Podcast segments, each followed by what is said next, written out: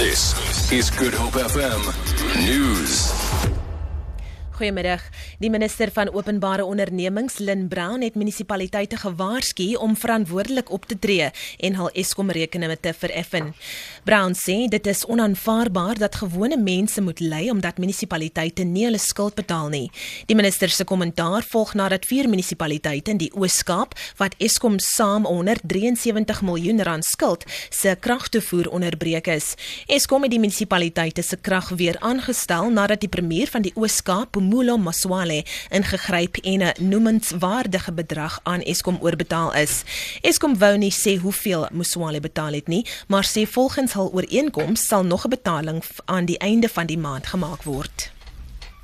Die Nigeriese regering sê hy sal wag vir die hofuitspraak in die aansoek deur die selfoonoperateur MTN vir 'n boete 'n boete liewer van 60 miljard rand teen die Suid-Afrikaanse maatskappy afgedwing sal word. 'n Woordvoerder van die Nigeriese Ministerie van Kommunikasie sê die telekommunikasiereguleerder en die regering sal nie die sperdatum van 31 Desember wat aan MTN gestel is vir die betaling van die boete afdwing nie. Die reguleerder het vroeër gesê die boete steeds betaalbaar betaalbaar liewer voor die einde van die jaar. Die boete is van die aanvanklike 75 miljard rand verminder. MTN is beboet omdat hy nie gebruikers van ongeregistreerde SIM-kaarte afgesny het nie.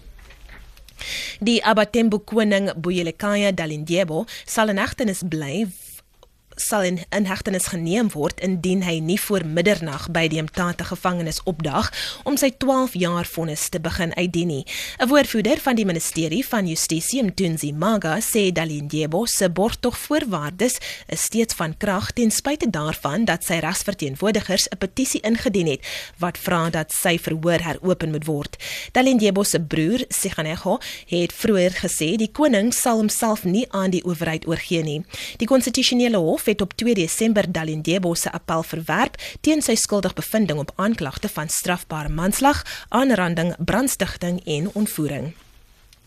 En ten slotte, die Verenigde Nasies het 'n waarskuwing uitgereik dat Suidelike Afrika reuse voedseltekorte in die gesig staar weens 'n sterk El Niño weersverskynsel. Die VN se Voedsel- en Landbouorganisasie sê mielieproduksie wat sowat 80% van alle graanproduksie in die streek uitmaak, het met bykans 30% geval weens 'n versegtende droogte. Mieliepryse in Suid-Afrika het rekordhoë vlakke bereik weens hittegolftoestande en uiterste droogte in die vernaamste produksiegebiede. Die Suid-Afrikaanse Weerdiens sê die temperature sal tot herfs hoër as normaal wees met ongemiddelde reënval weens die El Niño verskyning. Vir Good Hope FM nuus, ek is Leon Williams.